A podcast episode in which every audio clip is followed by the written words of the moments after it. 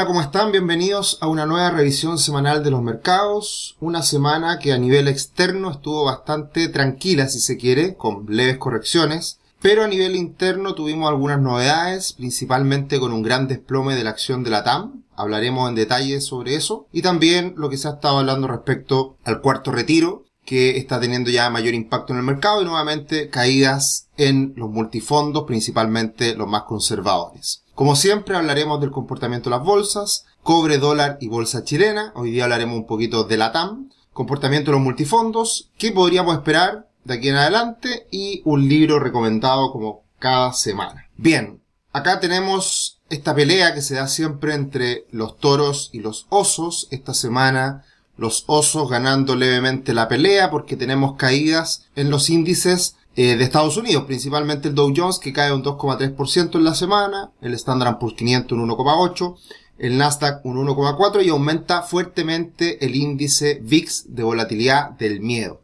Ojo con eso, vamos a hablar también un poquito respecto a los riesgos que están presentes hoy día y cómo se pueden eh, esperar que venga en las próximas semanas.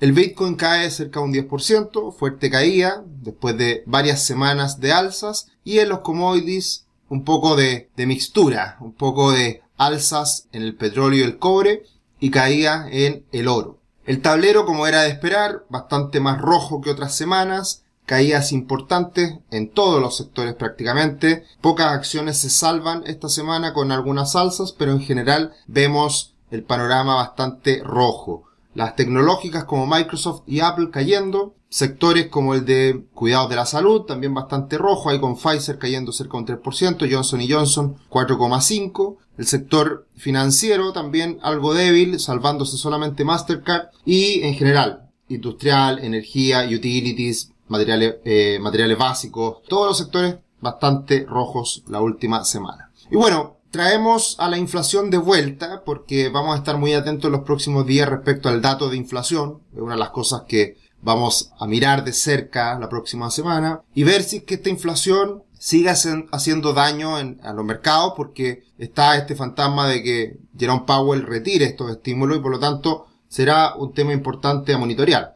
Ahora, más allá del dato de inflación propiamente tal, eh, en los últimos reportes que nos llegan se habla bastante de la desaceleración que está viviendo ya las principales economías del mundo. Estados Unidos, obviamente la principal. Y dentro de esa desaceleración se da un fenómeno bien interesante en el último año en donde la bolsa norteamericana, el Standard Poor's 500, desde septiembre del año pasado, o sea, ya estamos cumpliendo un año, ha subido cerca de un 40% pero lo llamativo es que en toda esta alza no ha tenido una corrección superior al 5%. O sea, ha subido prácticamente como, como la renta fija. Ha subido lentito, pero bien y, y sin sobresaltos.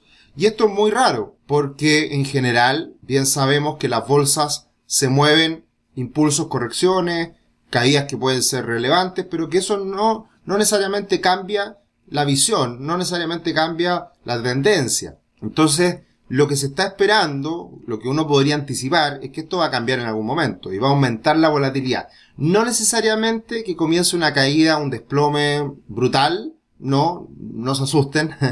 lo que sí es que podemos tener mayor volatilidad y por lo tanto podemos tener caídas más significativas, pero manteniendo esta tendencia al alza que muchos todavía la ven como factible. ¿Qué ha ocurrido en el tiempo, en la historia respecto a estos escenarios de alzas constantes sin corrección? Bueno, precisamente no hace mucho tiempo tuvimos un periodo de 578 días en que la bolsa no cayó más de un 5%. Por lo tanto, en todo ese periodo fue de bastante alza, año 2016-2018, y después, fines del 2018, tuvimos una corrección importante que ahí de nuevo comienza todo un periodo ya del 2020 en adelante como lo hemos visto. Pero esto también ha pasado en otras ocasiones y, es un fenómeno que cada cierto tiempo ocurre.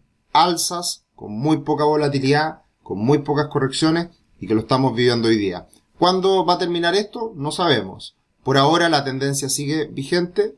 Por ahora estamos en, en una corrección mínima. Como vimos esta semana cayó el Dow Jones un 2,3%. Pero hay que estar atento, hay que estar preparado más bien a que se pueda dar una corrección mayor y no hay que asustarse. Es parte de, no han cambiado los fundamentos, todavía hay expectativas de que la recuperación económica se va a mantener, desacelerada, pero se va a mantener, y por lo tanto, más que todo, hay que tener en cuenta que esto puede ocurrir. Ahora, esto también se debe a que ya hemos llegado a niveles bastante exagerados respecto al impulso en la bolsa en el último tiempo. Entonces ha sido un, muy buen periodo para la bolsa. Y ese buen periodo lo ratifica también este indicador de Warren Buffett, que lo hemos visto hace ya varias semanas atrás, en que hoy día el market cap, el conjunto de acciones a nivel global, está en un nivel máximo histórico, que comparado con el PIB global, nos lleva a una situación bastante exagerada. Y que, de acuerdo a Warren Buffett, estamos en niveles bastante exagerados de los que ha alcanzado la bolsa. Así que por eso también hay que tener cuidado. Hay muchas señales hoy día de cuidado, de, de luz amarilla respecto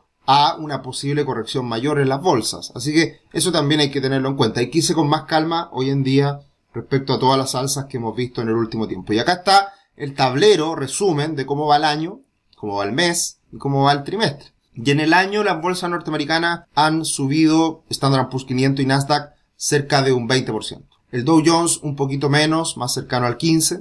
este mes de septiembre caídas moderadas que son similares a lo que vimos como caída esta semana. Pero en el cuarto trimestre de todas formas, perdón, en el tercer trimestre de todas formas, vamos con alzas bastante significativas. Standard Poor's 500 4% y Nasdaq más de un 6%. Si miramos al resto del mundo, ahí tenemos una situación más dispar. Australia subiendo en el año un 10%, Canadá subiendo un 21%, Francia un 17, Alemania un 10, India cerca un 25, México cerca un 17, Rusia 23, UK cerca un 14. ¿Cuáles son los países que están peor en este contexto? China menos 1, Brasil menos 5, España más 3. Entonces, por eso es importante siempre elegir dónde, dónde distribuir los dineros. Esto muestra un poco los diferentes ETF que, que representan cada uno de los países. Que tener en cuenta como opciones de cara al futuro. Como siempre, los dejamos cordialmente invitados a que se suscriban a nuestro canal de YouTube de Finanzas Personales y Educación Financiera, todas las semanas subiendo contenido. Ahora hace poco hablamos de cómo están subiendo las tasas y el impacto que está teniendo en los créditos hipotecarios, así que lo invito a que puedan revisar ese webinar y muchos otros que están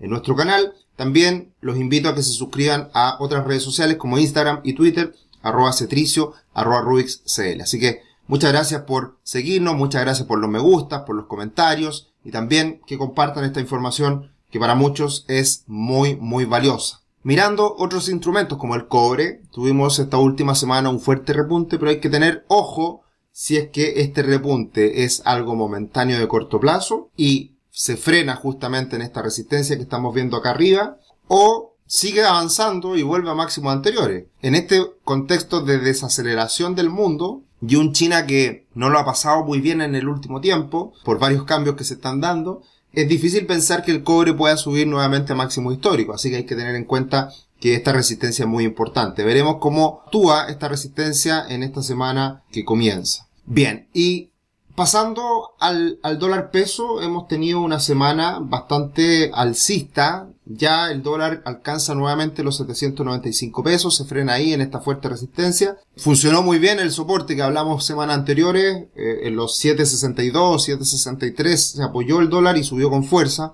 Y, todo indica que va a romper estos 795 pesos y va a buscar el próximo gran nivel que, yo vengo esperando hace bastante tiempo los 805, 807 pesos. Así que ya rompiendo los 795 eh, queda abierto el espacio para ir a buscar esos niveles de 807. Así que a tener muy en cuenta cómo se comportan los primeros días de la semana esta resistencia. Esta semana bajó un poquito el volumen y lo más probable es que baje la semana próxima también por, por las fiestas patrias de Chile. Pero puede ser importante el nivel de 795, la ruptura e ir a buscar siguientes máximos. El IPSA lo pasó mal, cayó nuevamente a la línea de tendencia, no respetó lo que antes fue techo, ahora soporte, los 4430 pero se vuelve a situar sobre ese nivel. Sube nuevamente con fuerza y al parecer va a aguantar y va a seguir subiendo. Pero el que no lo pasó bien en la última semana fue la acción de la TAM, con algunas noticias bien importantes. Una, una llamativa fue la de, de la corredora de bolsa Renta 4, que sacó de sus acciones recomendadas, algo bastante raro en su minuto de todas formas, sacó de su cartera recomendada a la acción de la TAM ante el riesgo de pérdida total. Porque se habla de que la TAM puede dejar de existir, dejar de, de existir en bolsa, no seguir cotizando. Es una posibilidad muy pequeña, pero en realidad más que eso, y que yo creo, interpretando desde afuera, puede haber sido una excusa de parte de Renta 4 de haber cometido este error de haber puesto en su cartera recomendada una empresa que está quebrada, es más que nada porque viene un proceso importante de reestructuración, que todos lo sabíamos, desde, desde el día 1 se sabía que la TAM lo iba a pasar mal por un buen tiempo, se sabía que la TAM, más allá de la reestructuración financiera con deuda, iba a tener que reestructurar también sus acciones, ampliar el capital, aumentar el capital, y, eso iba a tener efectos negativos sin duda en algún minuto en la acción. Entonces la acción esta llegó a dos mil pesos más, más menos, y de ahí vino, ha venido una caída bien importante que la llevó a cotizar en 800 pesos esto, esta última semana. Aquí está el gráfico, cayó muy fuerte hasta 800 pesos aproximadamente, los mínimos son cerca de 700 y la caída de la semana fue de un 28%. Entonces, ¿qué es lo que pasa? Y qué es lo que a mí me llama la atención respecto a esta acción que no he creído en ella desde que comienza la pandemia. Tenemos un webinar en donde se explica eh, hace un año qué es lo que estaba pasando con la TAM y por qué era una mala inversión. Y es por el hecho de que los resultados son horribles. O sea, es una empresa que el primer semestre, acá está el balance, que entregó el estado de resultados, los, estados financieros que entregó la TAM eh, al cierre del primer semestre, hace poquito tiempo atrás, y, vemos que en un primer semestre la pérdida operacional son 700 millones de dólares. Y la pérdida de la empresa como un todo, 1.200 millones de dólares. Entonces, es una empresa que está perdiendo plata todos los días. Es una empresa que, a, modo de ejemplo, en prepandemia, año 2019, en el primer semestre vendió cerca de 5.000 millones de dólares y en este primer semestre vendió cerca de 2 mil millones de dólares. Se achicó mucho esta empresa y todavía le va a costar mucho para volver a recuperar los niveles prepandemia. De hecho, se dice que va a volver a, a, vender lo que vendía antes de la pandemia recién al año 2024. Entonces queda mucha, mucho dolor, mucho, mucha sangre que tiene que seguir corriendo para realmente saber cuándo vamos a estar en un punto de inflexión. Entonces, una empresa que pierde dinero todos los días y que hoy día tiene un patrimonio negativo, acá está el patrimonio, esta es una empresa que el valor contable es negativo, no es positivo, es negativo, o sea, las deudas son mayores que los activos, hoy día el patrimonio es negativo por cerca de 4 mil millones de dólares. Y eso sigue aumentando eh, mes a mes, semestre a semestre. Entonces es una, una empresa que pierde plata como loco y por lo tanto hoy día en bolsa vale mil millones de dólares, pero en realidad su valor patrimonial son menos cuatro mil. Entonces, ¿qué es lo que se dice? Se dice que va a tener que levantar cinco mil millones de dólares y eso va a ser un aumento capital. Entonces hoy día probablemente los accionistas van a tener que poner más plata de la que tienen invertida probablemente para mantener sus acciones para, mantener la posición, la participación que tienen en la empresa. Entonces, es un escenario muy malo. Yo creo que la acción va a seguir cayendo bastante. Siempre fue mi, mi opinión. Y yo creo que se va a terminar cumpliendo esta, esta situación. Así que a nosotros nunca nos ha gustado la TAM. Muchos dicen, oye, pero cuando se reabre la economía, cuando empiece nuevamente a viajar la gente, no, no, o sea, falta mucho para eso para llegar a, los niveles prepandemia falta mucho. Y hasta que lleguemos a ese nivel va a seguir siendo una empresa que va a perder plata. Entonces eh, es una muy mala idea de inversión. Especulativa en corto plazo, no sé, no sé si vale la pena. Eh, el riesgo es enorme. Así que, como, como dijimos hace algunas semanas, no íbamos a hablar de alguna empresa cuando, cuando hubiera alguna noticia llamativa en Chile, así que cumplimos. Ahí tenemos a la TAM analizada un poquito para, para contarles cuál es nuestra visión al respecto. Bien, eh, el conjunto, la comparación de Chile con Brasil, los ETF, acá tenemos a Chile bastante estable en la última semana, Brasil sigue cayendo, eh, así que se, se, sigue acortando la brecha. Y, y, bueno, veremos qué pasa en los próximos días. Se ve difícil para Chile, principalmente por la depreciación del peso, que este ETF se recupere. Y pasando a los multifondos, a analizar lo que ha pasado en la última semana con los multifondos, tenemos que el oficialismo, el gobierno, estaría aportando 10 votos para el cuarto retiro. Y al parecer estaría faltando un voto para que se apruebe en la Cámara de Diputados el avance del retiro del 10%, el cuarto retiro del 10%. Entonces,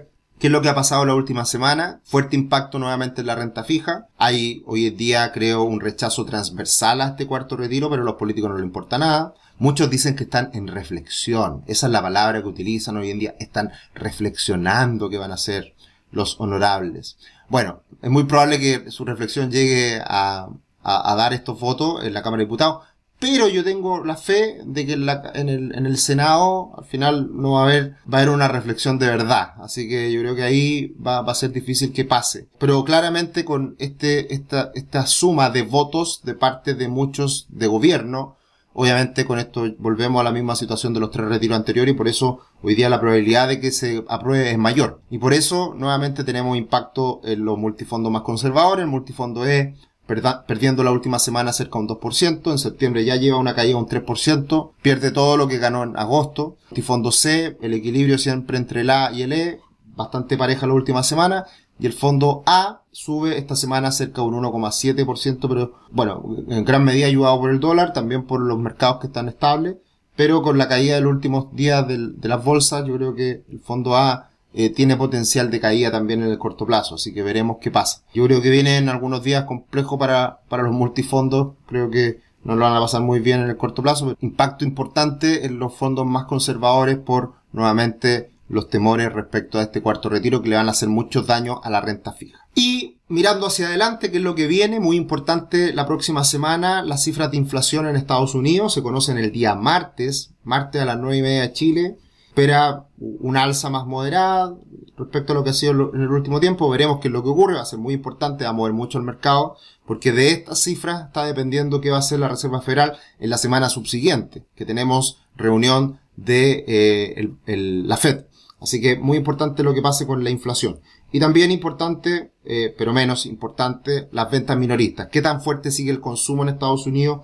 Va a ser también otra noticia a mirar el próximo día jueves. La inflación esperada un año es de cerca un 5% en Estados Unidos, así que no hay una caída muy relevante, sino que más bien una mantención respecto a los niveles actuales. Y a tres años la inflación se espera un promedio de 3,71, cuando la inflación eh, histórica ha sido un 2% o menos. Entonces, sin duda estamos en un escenario un poquito más inflacionario y que a raíz de eso la Reserva Federal puede tomar acción. Así que eso es lo que estamos mirando y eso hay que estar muy atento. Respecto a la estadística, muy importante, tenemos un, un inicio de septiembre que razonablemente bueno y posteriormente tenemos una caída importante en la bolsa eh, de, manera histórica. Estas son cifras de, no sé, no estoy seguro si de Bank of America o Goldman Sachs, que fue este análisis que hizo respecto a la estacionalidad, considerando 1985 al año 2019. Así que eh, hay que tener ojo porque pueden venir días turbulentos, como lo habíamos dicho en el inicio de la presentación. Así que a tener en cuenta y a tomar los recuerdos. Por ahí me han preguntado en muchas ocasiones de dónde sacamos el índice Bull and Beer de Bank of America. A veces lo saco del informe mismo que me llega y en otras ocasiones lo saco de, Serenity Markets, que es una página que, que, seguimos bastante, que es muy buena, que acompaña en el día a día a, a los que están dedicados al mundo de la inversión. serenitymarkets.com para que lo tengan en cuenta. Bien, y otras, otros gráficos que hay que estar mirando, otro instrumento que hay que estar mirando es el dólar yen, que históricamente el, dólar yen es un buen, es un buen indicador de riesgo, y si es que rompe este triángulo hacia, hacia, hacia abajo, va a indicar que está aumentando el riesgo, ¿ya? Pero está en una fase de lateralización esperando algo, y siempre cuando un instrumento financiero está esperando algo, se lateraliza y se estrecha el rango de negociación. Así que eso está pasando con el dólar yen. Hay que estar muy atento así es que rompe por abajo, porque eso aumentaría el riesgo en los mercados sin lugar a dudas. Y lo mismo con el índice VIX, que ha tenido una tendencia a la baja considerable desde el año pasado hasta ahora, con un piso muy bien definido que son los 15 puntos. Difícil que caiga mucho más, pero sobre 20 se dice que hay mayor riesgo y que hay que tener cuidado. Y si es que llegara a romper esta directriz bajista que vemos ahí, más o menos los 23 puntos, también eso indicaría un aumento en el riesgo considerable. Y si eso pasa, las bolsas podrían caer y podríamos ver las consecuencias de correcciones mayores en el corto plazo, que era precisamente el temor que hoy día tenemos y que lo comentábamos al inicio. Bien, para ir finalizando el libro recomendado, Finanzas Conductuales. El maestro de las finanzas conductuales, Richard Thaler, Premio Nobel de Economía el año 2017, muy buen escritor, muy entretenido sus libros, Portarse mal es un muy buen libro que habla de cómo entender al ser humano en el mundo de las decisiones financieras y que tiene mucha relación también con el mundo del dinero de la inversión.